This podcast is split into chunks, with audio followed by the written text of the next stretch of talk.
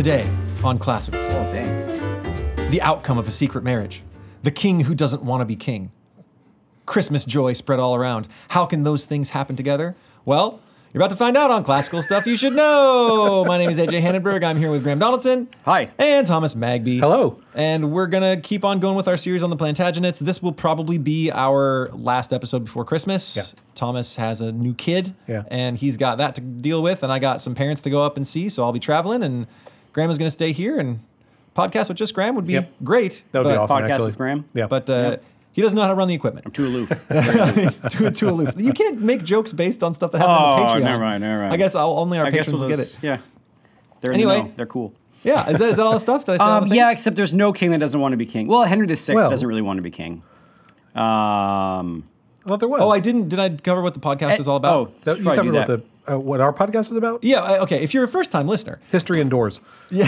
Yes. We talk about the classical world, classical education, old books, old things. Today we're doing history, which is pretty fun. And if you are just jumping into this podcast, it might behoove you to start early with our series on the Plantagenets, which begins a while ago now, right? Yeah. Plantagenets 1, and then we have the War of the Roses. So if you want to follow up on all this history, you should start at the very beginning because it's really interesting.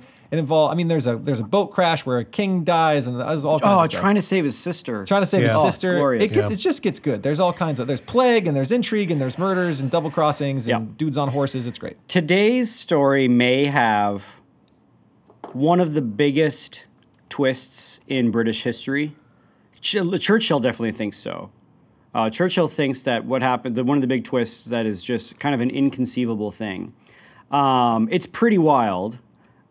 It's sort of hard to fathom. It's just so, anyway, we'll get to it. It's just so calculated that it's kind of brutal. One little note. We have been fielding some emails. Actually, let's just call it Evelyn, we love you. Evelyn, we love you. Wow, we do. It's true. But it's true. Evelyn has been pointing out that my pronunciations of the British names are sometimes off. Yeah. And to that I reply, last time I checked in 1776, we beat the British. Good. So I can say Warwick all I want, even though I'm Canadian. I know it should be Warwick. I just can't help myself that I say Warwick. We've also fielded some emails, and I've went back to the tape, and I listened to the episodes.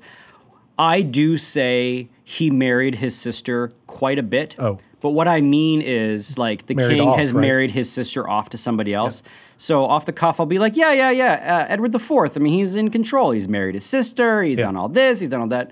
At no point in the history of the Plantagenet, to my knowledge, has a king married his actual sister. Okay. Also, to prevent the inevitable email, the Revolutionary War ended in 1783. I believe 1776 is when the United States was founded. No, whatever. Jeez Louise. Who am I? This is great. All right. And I will do the rest of this episode in the thickest Canadian accent I can muster there, lads. All right.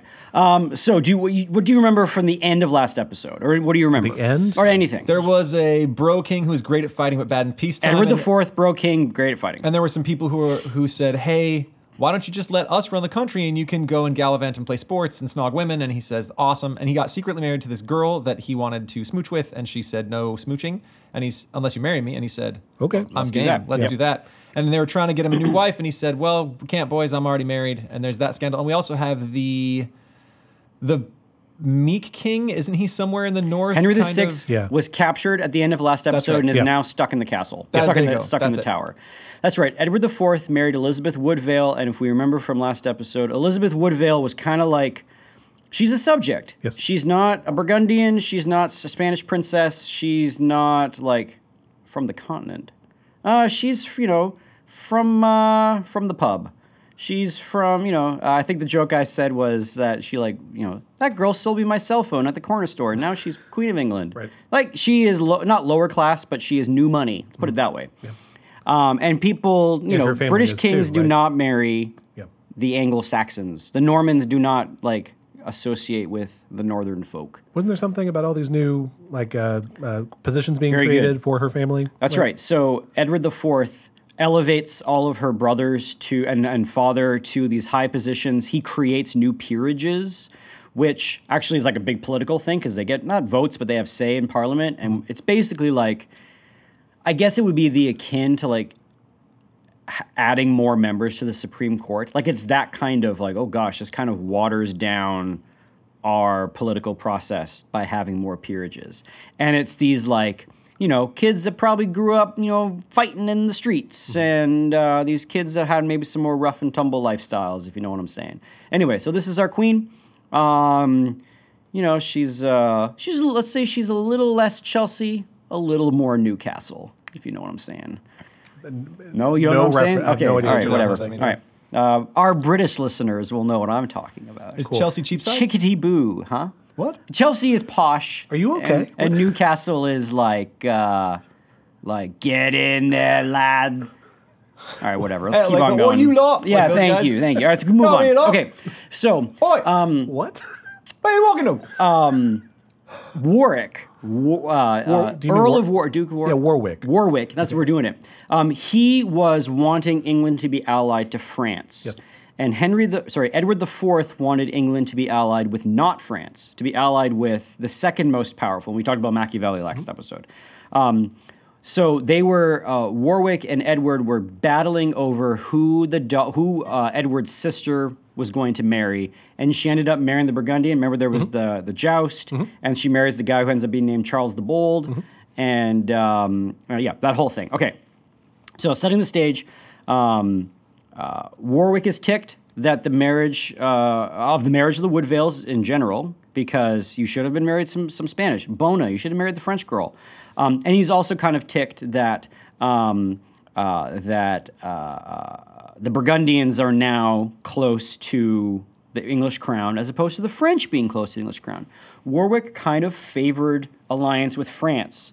Warwick is in control of the last remaining castle that the English had on the continent at Calais.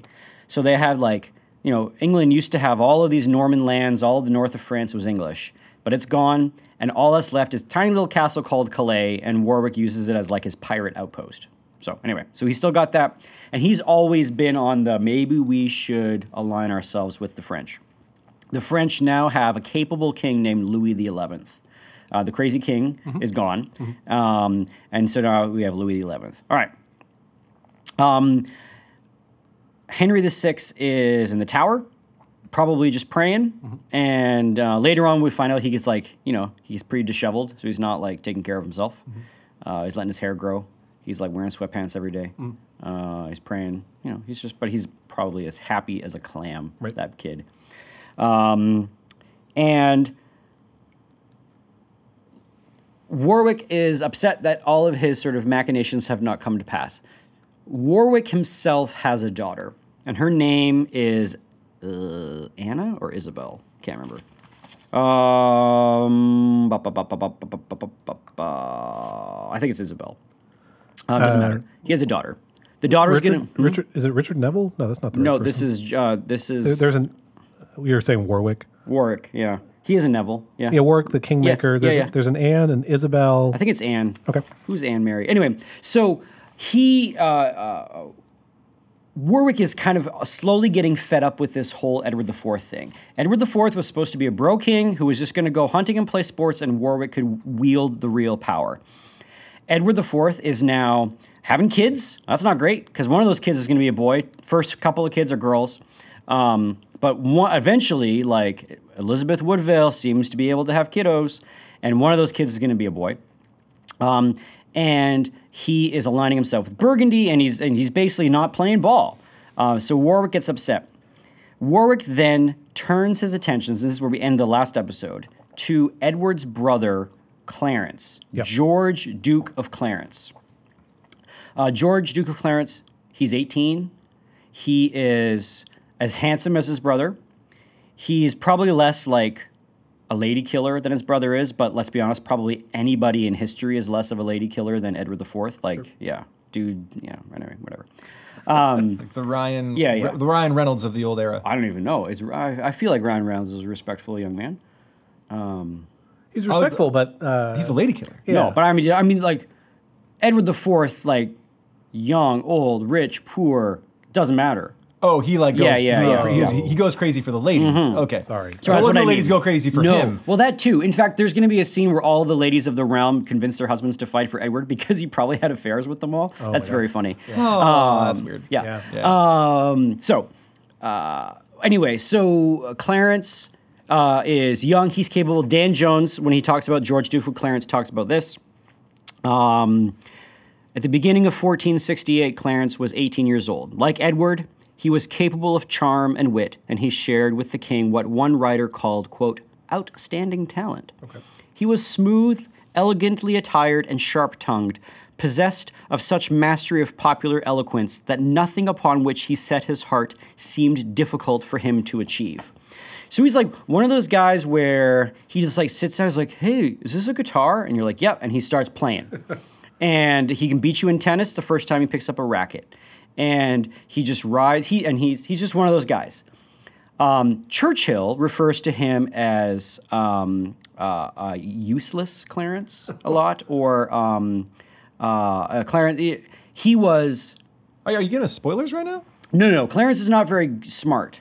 Clarence is spoiled. He's pretty, but he's not. He's lacking in the old shrewdness department. So he's not the guy that can do all the things? He can do all the things. Think of him as like a surfer. Okay. Oh, yeah. I got that. Okay. You know what I mean? Yeah, I know what you mean. Like a pitted. So pitted. He's like one of those guys. Yeah. That's how I imagine Clarence, George Duke of Clarence. And so it's not because he's clever enough to figure out the guitar. He just sits down and is like, I sort of understand it. Yeah, he's just kind of, he's like, I just get the vibe. And he just goes. Oh, tennis. Okay. You just whack this thing with that thing. I'm on board.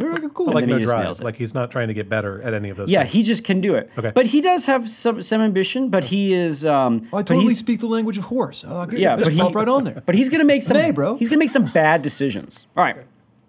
He also lived a very super luxurious lifestyle, probably more luxurious than the king. Uh-huh. He took over the fanciest castle that Margaret left when she had to leave England. Remember Margaret? She is the wife to Henry VI, mm-hmm. and she has her Prince of Wales, who should be the king or should be the heir of the throne, also inconveniently named Edward. Okay. And she's in France, like, just sitting like a sad, angry spider waiting for a chance to get back. And Louis XI is probably, eager to give her that chance. Anyway, Clarence takes over her fancy castle. He has, like, a bigger staff than his brother. And he is technically the heir to the throne because Edward IV has no kid yet. Right. He's been not due to lack of trying.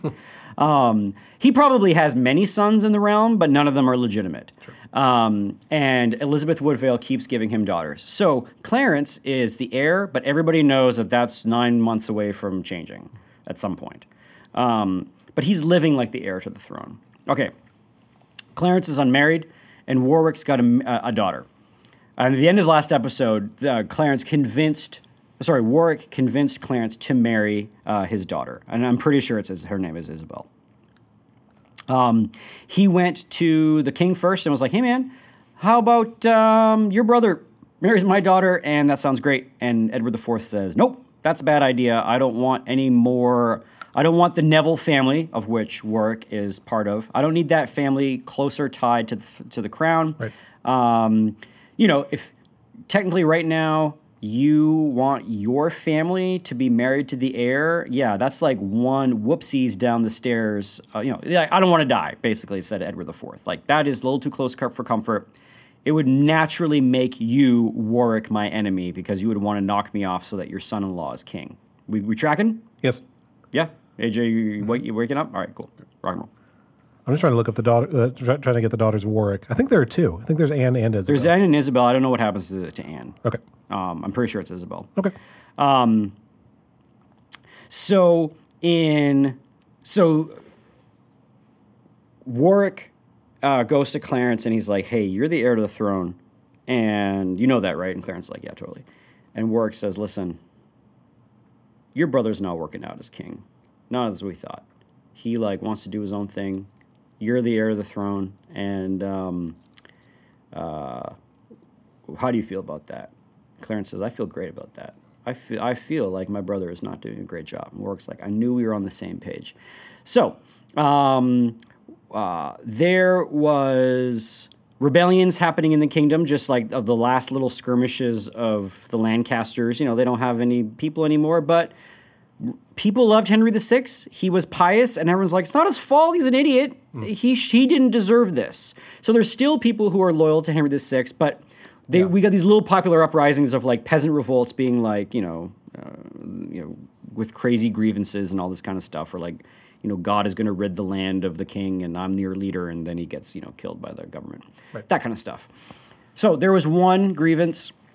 And Edward rides up to quell this rebellion in the north and crushes it. And it was one of these sort of popular uprisings with a guy who was pretending to be Robin Hood. He was also called Robin something. Let's see if I can find it. Is this a thing? Yeah. Really? People pretend to be Robin Hood. That's awesome. That is awesome. We should do an episode on that. People pretend to be Robin Hood. Yeah. Yeah, so he there was a couple of popular uprisings, and so there was a couple of popular uprising names. So oh man, I didn't realize you guys would think this was so cool. I would have written it down. Anyway, another time. Yeah. So he rides up and quells this rebellion, and the Robin Hood guy, sort of melts back into the crowd, and Edward's like, I didn't need my whole army. This was stupid. I should have just brought like a couple of dudes. We rough up the peasants. Problem solved. Yep. Okay. Warwick and Clarence sail to Calais. They leave England. So Warwick and Clarence sail to Calais, upon which Clarence marries Isabel, the daughter of Warwick. Okay. And so that is now tied in. And then another rebellion happens in the north, except this one is, and it's this Robin Hood-like character again, Robin something. It's like a whole fad. Yeah, and Edward's like, oh, man, not again. But the thing is, actually, Edward, if you remember, the dude loves kind of throwing down. He loves fighting, and he loves being in charge of the army, and he's at his best. As Churchill has said, he is at his best when times are at their worst. So he actually kind of likes going and crushing rebellions and, macing dudes in the head and that kind of stuff. Like, Edward likes it. So Edward's kind of great, but he's like, I'm not mustering my whole army this time. That was stupid. Like I don't need to bring as many men as I need to. Uh-oh. Yeah. That doesn't sound good. So Edward takes just a little retinue with him, and the retinue included some of his new peerages that he brought up, including the I can't remember the. Yeah, he brought up these new peerages. Which means they're not as trained? Like, are they not? No, as good? They're just they're his buddies. Yep. What are his buddies' names? Yeah. So he has these new peerages, the Earl of Pembroke and the Earl of Devon. So these are new earls. So it would be like, you have these old, like Texas is an old established state that everybody believes in. Mm-hmm. But if you had like the new state of, I don't know,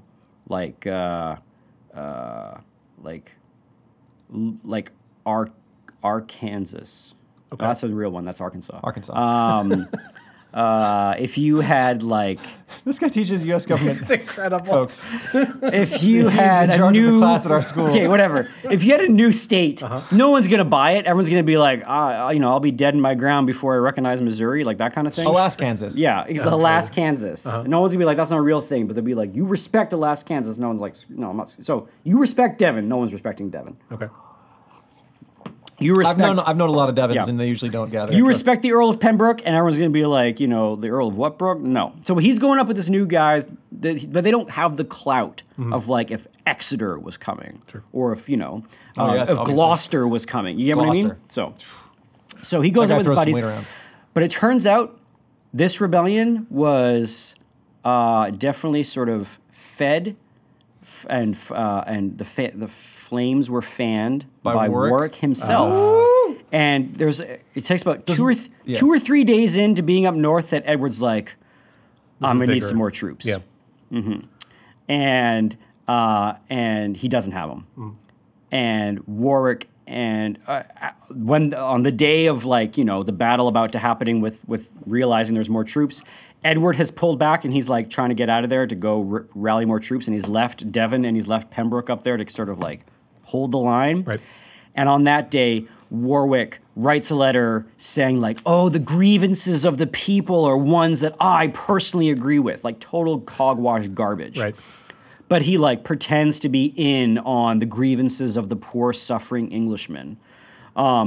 And the Duke of Clarence, the king's beloved brother, agrees with me that the king has overstepped and is, you know, blah, blah, blah, blah, blah. He's killed all these Robin Hoods, and we all love Robin Hoods. That's right. And we have like six of them. Now we're down to like two Robin Hoods. Yeah, and I mean, we love them. Yeah. Like, you guys sell our tchotchkes with like the little, you know, the little green hats and all. And they got those like little skirts with the jagged edges. You know, yeah.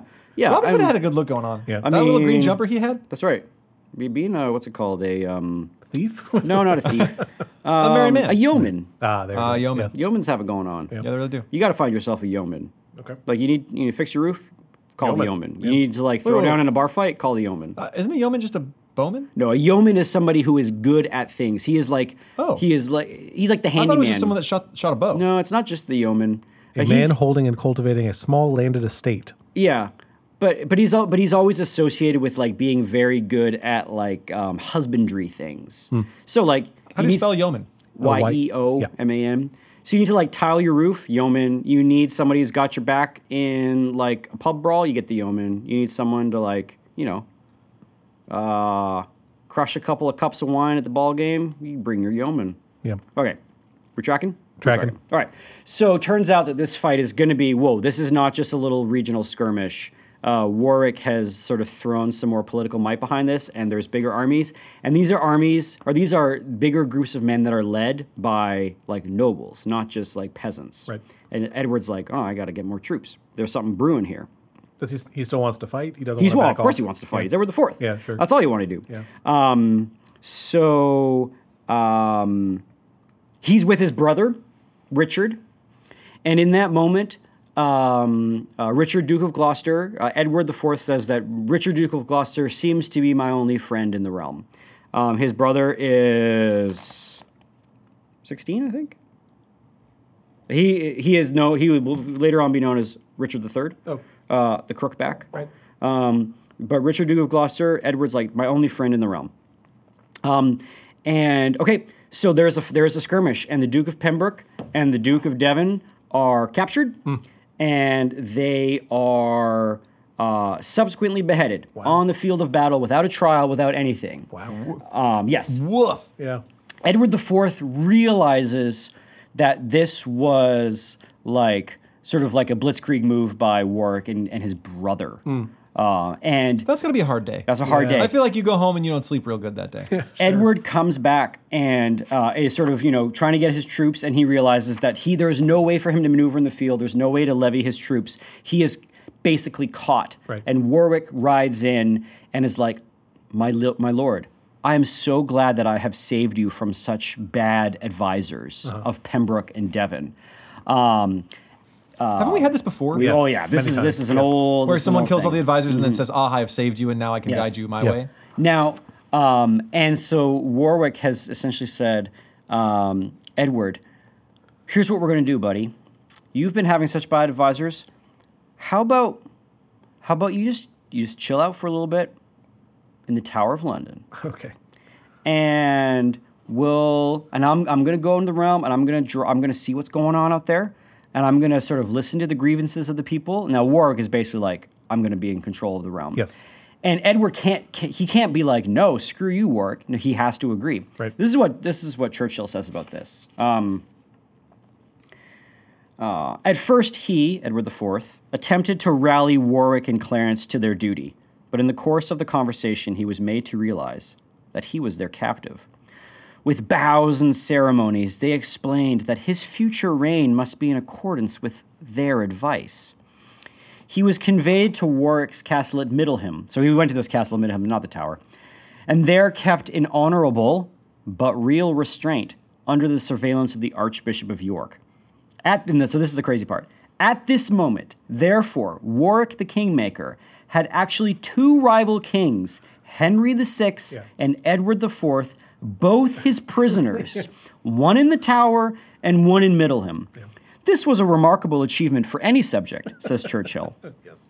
To make the lesson even plainer, Lord Rivers, the Queen's father, low-born Rivers, and John Woodville, her brother, were arrested and executed at Kenilworth without any pretense of trial. Thus did the older nobility deal with the new, ooh, wow, says Churchill. There's a line. Wow. So that's a good line. Yeah.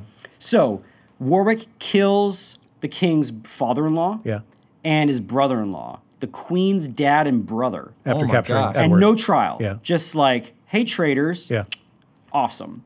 And now Edward IV is sitting in a castle. All right. So Warwick's in control, right? Like, Warwick's in control. Yeah. He now has two captive kings, which is, like Churchill said, it's pretty. That's pretty good. Yes. And he's got sort of the witless, dewy-eyed, Duke of Clarence, luxury boy who's going to be king one day. But Warwick's in complete control over this. That's easy to push around because all you have to do is take away the luxury and they have problems. So if you are Edward IV, what do you do right now? They recognize you as king. They haven't taken it away, and they're like, "Oh, you have to rule according to our advances." What do you do? What's your play? You have to rule according to what they tell you. So you just play along until. I'm trying to think because he's going to want to fight back, right? Like he's hot-headed, but I don't know. I don't think he's hot-headed. Ah. He likes to fight? In fact, one thing, if we remember from Edward IV, he's very good at the field, but he has always wanted to be magnanimous and to forgive the other side. Remember, he did that with Somerset, and they were best buddies, and then Somerset betrayed him, and then he beheaded him. Like, he's always... But he's got to have that in his mind, right? When he's nice, they always turn on him. I feel like my play, if I was him, play along, get myself into a war where there's an army underneath me.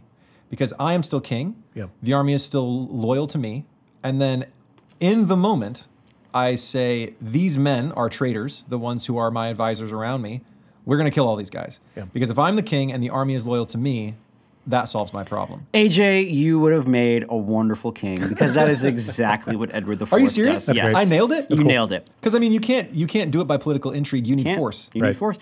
So what Edward IV does is he's like, he calls in Clarence... And he calls in his brother Clarence, and he calls in Warwick, and he's like, I've been giving it some thought. You guys are absolutely right. Good. I let people, I let little worm tongues natter in my ears, and it turned my head away from the true ordering of the realm. Warwick, thank you for putting me back. You've always been there for me. You made me king. Oh. You've always been there for me. And Warwick's like, oh, I knew you would see reason. Yeah. And then when Warwick and Clarence leave the room, Edward's like, I'm a straight up murder those boys. Because that's exactly what AJ... isn't this the story of any coup? All you need is a loyal army. That's right. I mean, Well, it's not a coup, but I mean, so... But I mean, that's how coups work, right? If I'm the second in command and I want to have first in command, what I need is the loyalty of the military. It's always that. Now, but Edward IV still has a problem. He's still kind of locked up in this castle. Now, he sort of, floated to being like, oh, I'm going to play ball. And he kind of maybe even leans into his bro reputation a little bit. He's like, I really just miss hunting and ladies. Mm-hmm. And Warwick's like, that's the Edward I know. Let him loose. Chase some stags and foxes. Foxes and actual, and also ladies. Yeah, I was gonna make never mind. All right. I'm so curious. No, it's not great. Yeah. I don't want the explicit on the podcast episode. No, it's not that. It was just a joke about the tail of a deer. And anyway, whatever. Okay, cool. I don't want to know now. Okay, ready to move forward. So he gets a little bit of freedom. The thing is, no, he doesn't. He's still in the castle, but. The king is locked up. Both kings are locked up. And Warwick's supposed to be in charge. People are like, what's going on? Right. London kind of dissolves into chaos. People are like no rules, no king. Woo! And it's college. So there was theft. There was no one really knows if the constable is Warwick's man or the king's man, or if maybe the constable's not even going to persecute the law because he's mad at Warwick because of he was appointed by the king. No one knows what's going on. It's funny that so much is dependent on the king. You'd think they would have had a better substructure. The king is supposed to dispense justice. This is one instance where a little bureaucracy might be nice. A little bureaucracy might be nice. And I think I've sort of been hinting at it. Really what comes out of the War of the Roses is that need the bigger the state gets and the more complicated our relationships are, it can't all be held together by these kin-based honor word-of-mouth relationships. Yeah. You need the mechanisms of a bureaucratic system to keep everything in line. And to keep, the kings in line when they go all screwy and the advisors and all that stuff. Exactly. Anyway, so London never thought I'd be a proponent for more bureaucracy. That's not usually my thing. Yeah. But London gets a little lawless. People are tipping bar tables and running out in their tabs. slabs and smashing windows and getting away with it. And Warwick's like, ah, crap. I think I saw that movie. It's a great movie. So Warwick realizes, you know, we kind of need to have the king be visible and for the law of the land to be sort of believed. Uh-huh. So he lets Edward out. And Edward's like, cool, this is great. So he's out, immediately makes his brother, Richard, Duke of Gloucester, constable of the land. So that means he's like the head of the cops, if you want to put it that way. Head cop. Sure. Yeah. So he is head constable, Richard, Duke of Gloucester, crookback. Yeah. And so obviously Edward... It's now his favorite brother, right? Because Clarence, you know, was an open rebellion. And lo and behold, in 1470, a new rebellion in the north happens. Same kind of deal. Okay. Robin Hood, it's not Robin Hood. Robin, you know, little Robbie Robs goes up. do they have to alternate the name? Yeah, they do. I'm Robin Hood. And it's like I'm Robin Had, and then they Robbie Hood, and down to Robbie Robinson. Let's see if we can find the name of the... I feel like Rob is the essential there. Rob is the... Yeah, I wonder if there's any connection between Robin Hood and the... And robbing? And Rob, literally. Like robbing. Yeah. I don't think so. Oh, that's an etymology. We've got to look at it. Yeah, seriously. But anyway, so this... there's another little thing happening at the top and in the north. And so Edward, the king's like, I got to go put this down. And he gets his army together and he rides north. Well... The common man sees the king in his resplendent, glorious armor at the head of an army, and people are like, "He gonna crush Warwick! Like this is happening, boys." Now it may or may not. No, it was definitely gonna happen. Edward IV was gonna go get his revenge. Yep. But under the guise of destroying this rebellion. But Warwick is in the north also? Warwick is a part of that rebellion? No, he's not. Warwick is not part of this rebellion. Okay. Warwick is sort of in London, and the king's like, I need to go put down this rebellion. But... how does he get Warwick to come with him? He doesn't get Warwick to come with him, but he tells Warwick, like, I'm going to go stop this rebellion. Yeah. But he goes and gets a much bigger army than you maybe need. He kind of, like, overkills this thing. Yes. He raises all of his levies, and Warwick's like, ooh, that doesn't look good. Right. And all the people are like... It's gonna happen. Warwick's gonna get crushed. Right. And there's like songs that they would sing when the king was riding, and he's king, and he's in front of his army. He looks great. He rides north. Warwick and while this happens, he rides north and he captures a rebellious lord, and that rebellious. Wait, I'm a little behind because I looked up the etymology of Rob. Yep. It has nothing to do with Robin Hood. So how did he get out and get an army? There's a rebellion. There was a rebellion. So there was carnage in London, chaos in London. Yeah. So they're like, we need someone out. He makes his brother head cop, Richard III's head cop, Richard's head cop. And then there's a rebellion in the north, and Edward goes, and he's like, I need some dudes to go end this rebellion. But he got all the dudes. Right. And Clarence and Warwick are like, ooh, that's a lot of dudes. Oh, so Clarence and Warwick are kind of on edge? They're a little nervous. They're kind of on edge, but like... they think he's still maybe loyal? They think he's still maybe cool with us, but they're kind of on edge. All right. Okay, sorry for the review. It's okay. Edward goes north and captures one of the northern lords, and the northern lord, either under duress or out of his own free will, says, hey, guess what? Like, Clarence and Warwick, totally, totally traitors. They want you out, and they want Clarence king. And Edward's like, interesting. And, you know, this isn't a big stretch. Edward probably was raising this entire army with this in mind anyway. Right. Word gets back to Warwick. Warwick and Clarence get out of England. And where are they going to go? France. Yeah, they're going to Calais. Right. So they're sailing to Calais. And when Warwick left Calais, he left one of his little lieutenants in charge of it. And he's like, all right, man, you know, do your thing in Calais. Warwick and Clarence come back and leave. Clarence's very, very pregnant wife leaves with them, Isabel. She got a baby. And they're sailing back to Calais. I mean, it's weird to run to... Do they have any allies there? Is there any way to raise an army? Or are they just kind of like, we got to get out of Dodge so we don't die? We got to get out of Dodge so we don't die. Warwick is the richest person in England. Oh, so he'll be all right. He'll be all right. He can raise an army if he has. But it's like... But can the king still seize all on the side of Edward, right? Like, he's still a York. Right. He's still on the side of Edward. But he's kind of like overplayed his hand to try to get Edward out. And Edward kind of got out of it by pretending to play ball. And Edward's like, oops, I have an army now. And Warwick's like, oh, crap, we kind of dropped the ball on this. Now he's getting out. Right. Because he doesn't know what's going to happen. Yeah. Yeah. But can the king seize all that wealth and take the land back? I mean, if Warwick is... Land, right? You can, but then you're... just the land? People are going to be mad at you. Yeah. Oh, yeah, because you can't... The nobles don't want to think that their land can be taken by the king. It's just... That makes everyone nervous. Yeah. Okay. And you mean you can take land? Can you keep it? Is another question. Yeah, eminent domain. Yeah, you know, it's a thing. What did you say? Eminent domain. Yeah. No, you can. Our government still does it. They need a road. You take it. Just take it. Yeah. So Warwick and Clarence go to Calais, and when they sail in, you know, hey man, let us in. And Warwick's little lieutenant's like, all I see are traitors. Wow. Doesn't let him in. He's an Edwardian? Doesn't let him in. Wow. He's like, oh, I hear that that noble said that you guys were traitors to the king. That's pretty. It's pretty brutal there, bud. I love that he's Canadian. Yeah. He's like, hey, bro, no. But he does, out of a show of goodwill. At that point, Isabel has given birth on the boat to a child. Oh, gosh. Wow. So out of a show of goodwill, the little man who's now in charge of Calais sends a couple of flagons of wine to the lady's health. Okay. So it's like, hey, I hear your wife gave birth, so we're sending you some, you know, some wine. Getting some wine. So they send the wine. Doesn't that mess with breastfeeding? I feel like that's not the right. Yeah, I feel like that's not the right play. Yeah. No, but, it's not the right maybe play. You need the iron. I don't know. Maybe the guy's not. He's not a midwife. The man is not a midwife. No, not quite. So Clarence and Warwick don't have a castle. They can't go back to England. Wow.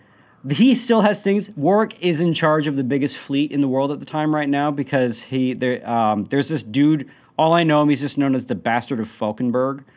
Who's somehow allied with work somehow. He's got a big fleet, but he's got nowhere to live. Right. And in sort of like one big swoop, Warwick is now on the outs with Clarence, and he has nowhere to go. Okay, let's think back. Who did Warwick want England to naturally align themselves with? France. With France. That's right. So Warwick and Clarence... He's on the out with Clarence or on the out with Edward? Warwick is on the out with Edward, the King of England. You said him Clarence. And Clarence are together. Sorry, yeah. Making sure. Okay, but I'm assuming now they got a baby with him. So now they got a baby. So they go to France, right? They go to France. Yeah. But so Warwick is traveling with the heir to the throne. Yes. Who's married to his daughter? Yes. Okay. But he now goes to France. He now goes to Louis XI, the Kingmaker, who has kicked out of England Margaret, the French Queen. He now goes to Louis XI, hat in hand, and says. So remind me of the Kingmaker situation. He kicked out somebody. Edward IV. Warwick, who is now who made Edward IV king. Yeah. Back in the previous episodes. Oh, you're not saying that the King of France was the Kingmaker. No. Warwick was the Kingmaker. Gotcha. So Warwick, the Kingmaker, and Clarence, the heir to the British throne, are showing up and they are now going to the King of France, hat in hand, and you got to imagine that Louis XI is like. Well, look at a couple of buttes walking in the front door here. Like, we've got... Look, Clarence, how the tables have turned, my friend. Warwick, how the tables have turned. Warwick... Were they not friendly before?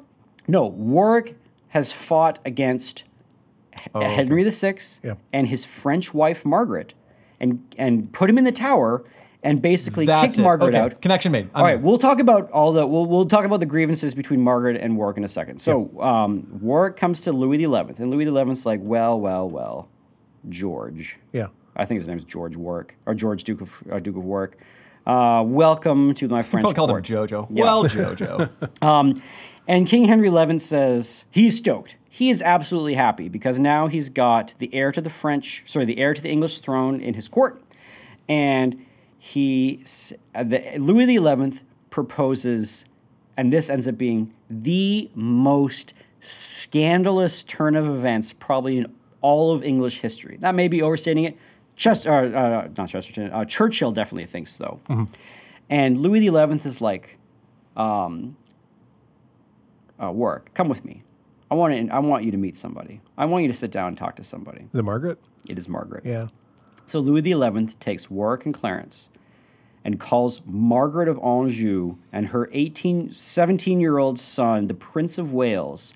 He calls together Warwick, the Kingmaker of the Yorks, and Margaret, the Queen of the Lancasters, together. And he's like, hey, I think you guys have some common ground here.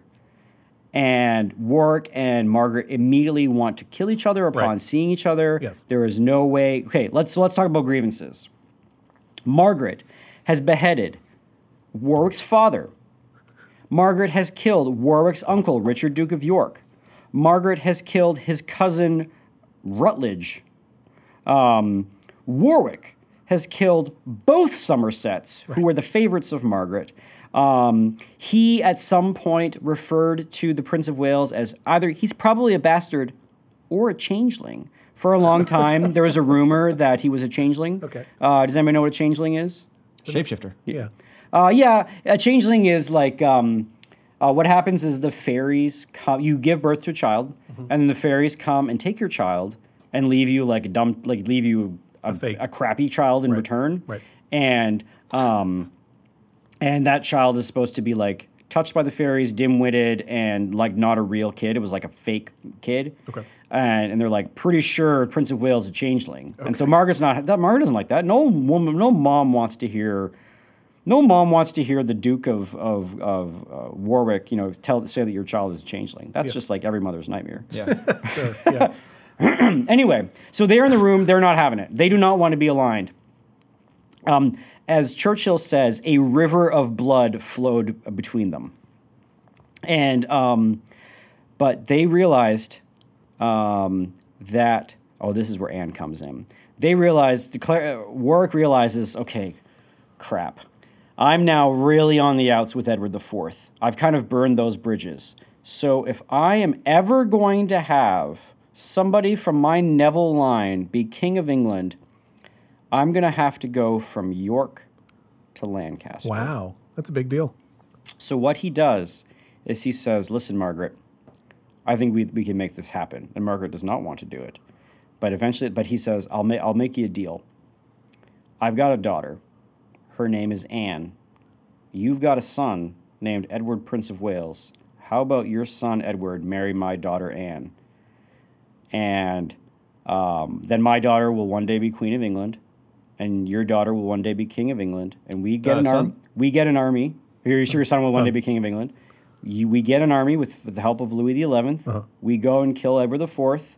We put Henry VI back on the throne. We let dopey Henry VI run out his clock. We put Edward, Prince of Wales, King of England, married to my daughter, and how does that sound? And Margaret says, "No, that sounds pretty awesome." Really? And Clarence goes, "Hey, very good." Clarence says, "Wait a minute, whoa! I just had a kid. Like, what's the story?" Yeah. So let's bracket dopey Clarence, because this is definitely writing Clarence out of the story as far as Warwick's concerned. So bracket Clarence, because that'll come up later. Poor Clarence. Wow. And he did rebel against his brother. That's fair. He is a bit of a dirtbag, but still. But it's also, and Clarence is married to Warwick's other daughter. That's right. So like that's weird that he's kind of writing off. So now Warwick should just start three countries. Like he's got Edward. Yeah. He's got another daughter with one. Warwick has now married a daughter to like two separate kings. Yorks and the Lancasters in the War of the Roses. It's crazy. Probably a bad move, bro. Yes, he has sort of overpromised, but he's delivered before, right? And now he's setting the table. He's like, okay. All right, if I kill Edward IV and put Henry VI back on the throne, and then I've got a beat on the throne. If Edward IV falls off his horse tomorrow, Clarence can ride in as King of England, and I've got a beat to the throne. So like Warwick is kind of setting himself up, but he's also setting himself up for people to be mighty mad at him, which they are. Yeah. Okay, Margaret agrees. Anne marries Prince of Wales, Edward. It just so happened that there was a piece of Christ's true cross at the castle in Louis XI's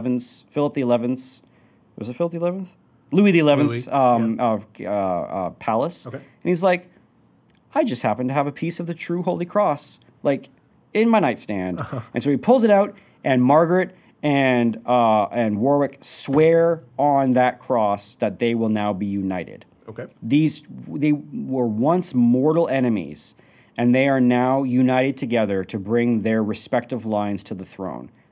Absolutely mind-bogglingly scandalous. Right. On both of their parts? On both of their parts. It's just like people who were enemies are now allies, and it's just like sort of the nakedness of the ambition and the callousness of it is just so terrible.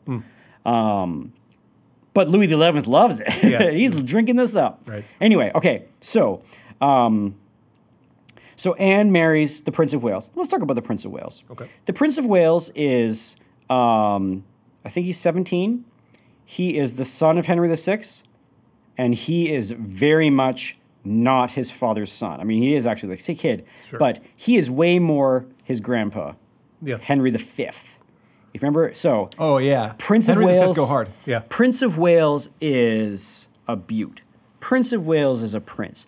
Prince of you look at so good when fighting. Warwick actually one of the does he fight? He fights. Okay, good. One of the reasons when Warwick thought about this is that when he came in and he saw the 17-year-old Prince of Wales, he said, "That's Henry V." Mm, wow. He's like, "That's a king right there. Yep.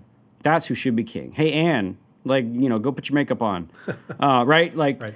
And so there was, he just had this air about him, this Prince of Wales, and he has been like, tagging along with his mom in exile since he was 15 or whatever it was, 16. Mm-hmm. Dad is king. Dad is locked in the tower. Right. The kid is seething and bubbling with like ambitions to get in the field and to take back his crown for his dad. Mm. And to be king himself. He is the rightful heir to the throne in his mind, and in lots of people's minds. And in fact, most of the people of England's minds are like, yeah, he probably should be the prince. Mm, okay. He still has the title Prince of Wales. You can't just take that away. So,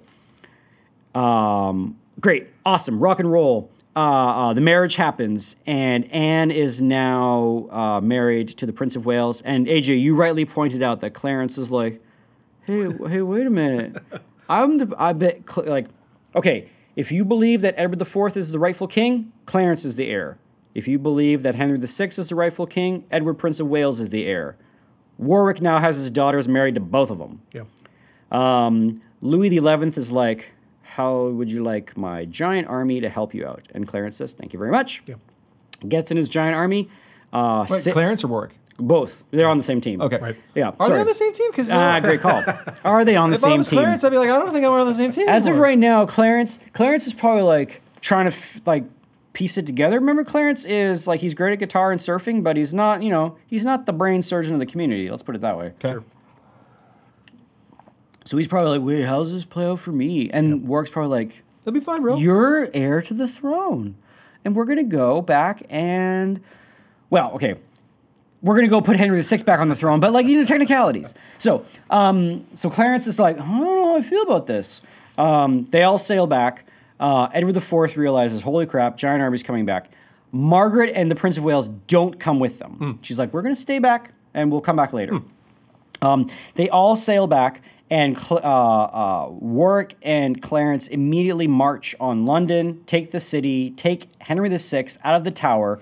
When they get into the room, it's like musty and dirty, and Henry VI is like wearing like a tracksuit, and he's got like a big old bushy beard, and he's got big old bushy hair, and he's like, hey guys.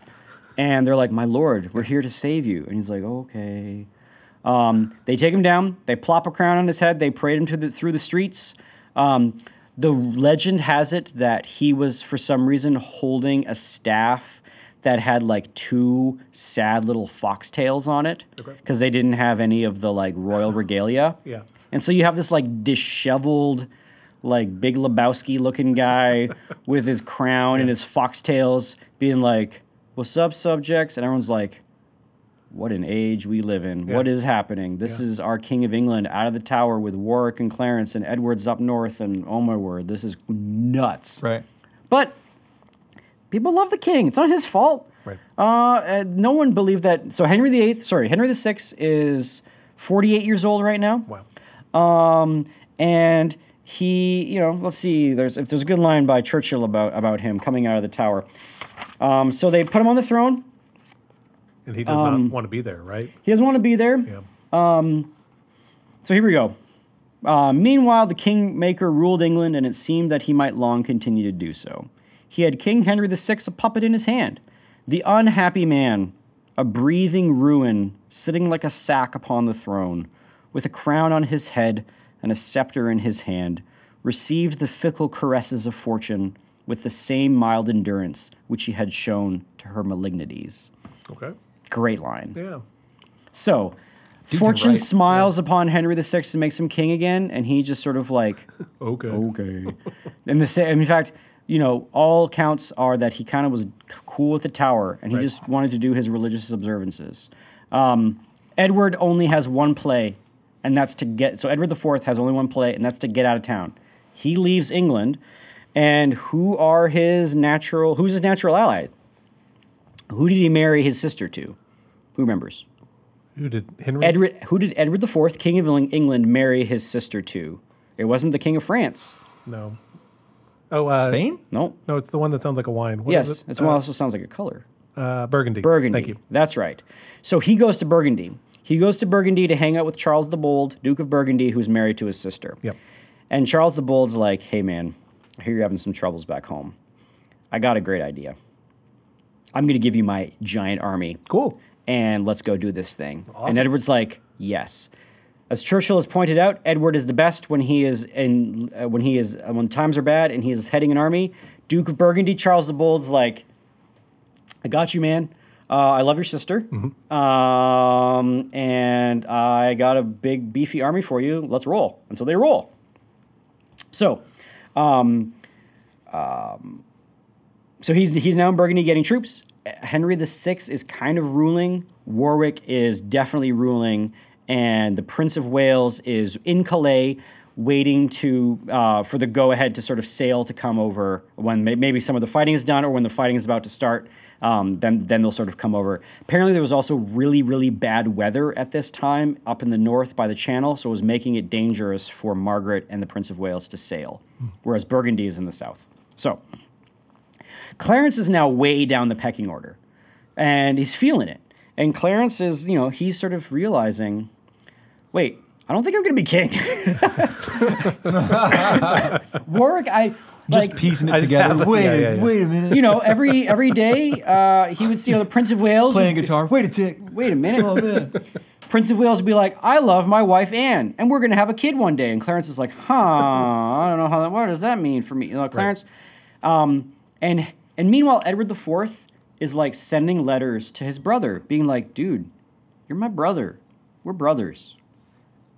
Just ignore Warwick. Just come back. Yep. All is forgiven. Wow. I love you, man. Remember, Edward IV is all about wanting to reconcile, right, much to which is, I think, a really nice quality for a king. It is a nice quality.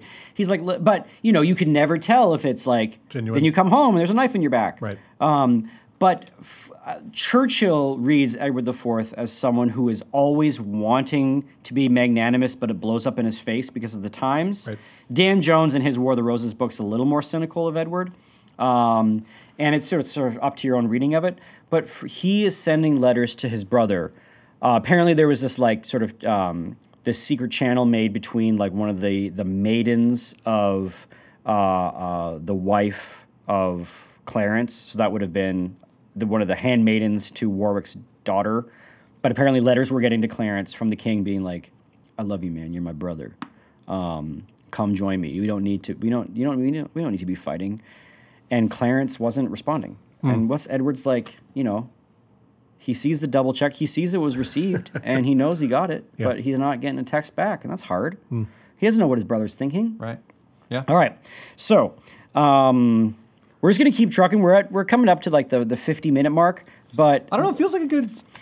We're halfway through page 3, so if we stop now, another episode's only going to be like 15 minutes. So I think we just like make it a longer episode. We're in a good spot. Okay. Or you think this was a good stopping place? Is that what you said? It feels like a good stopping. It feels like a good stopping place because there's going to be like a battle in a second. Yeah, we're coming up on a battle. It's a good cliffhanger. Yeah. And so we can put this into 2 episodes. All right. So let's set the stage then. So Clarence is kind of out. Flapping in the wind. Yeah. He's getting loving messages from his brother being like, come home, buddy. Right. I bet he feels, I bet he feels nice because he's being courted by both sides, but he probably doesn't because one side is kind of like, well, we got other plans, pal. Yep. Right. Yeah. And the Prince of Wales is chomping at the bit to get into England and start throwing down for his family's honor. Which I'm stoked about. And Edward, especially with this character from Burgundy, he sounds like a nice chap. Yeah.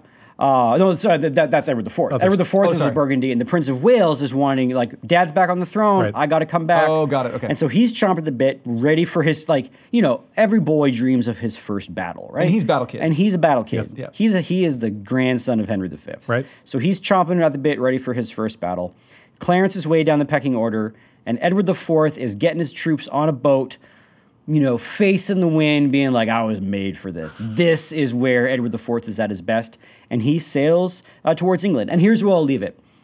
Edward IV lands with his Burgundian and loyal troops at the same landing that Henry Bolingbroke landed when he came with his troops to take the crown from Richard II 150 years before this. Yeah. And he landed at the very same landing. Another king coming in to reclaim his crown, and people were like, ooh, that's poetic. Mm. They're like, that's a sign. And so Edward IV is now back in England with his Burgundian troops.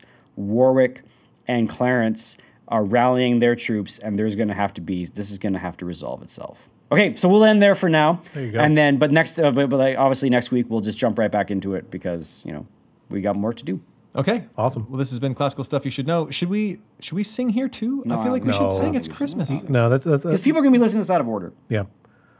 Oh, well, that's true, because they might not listen to it at Christmas. Right. Okay, that makes sense. If you want to hear us sing, go on Patreon. Yeah, you can join our Patreon at patreon.com/classicalstuff. You can check out our website, classicalstuff.net. Is there singing on our website? Isn't there singing on the website somewhere? Oh, sorry. Yes, there are a few little Easter eggs around the website if you decide to click on some things, but that's a secret. Giving stuff away. Sorry. You can tweet at us at CLSSCALstuff. You can, I think I already said the website. You can. I did Patreon. Okay. We have email, theguys@classicalstuff.net. Yeah, there's all kinds of ways to get a hold of us. Seriously. Yeah, Patreon is nice. We keep up with that pretty well and talk with our Patreon people. Thank you again, Patreon, for all the support you've given us. It really does mean a lot, and it has, helped us keep this train a truckin'. So sure, we appreciate it. We appreciate all your questions and comments and all that stuff. So, well, Merry Christmas, everybody. Merry Christmas. We'll see you later. Bye.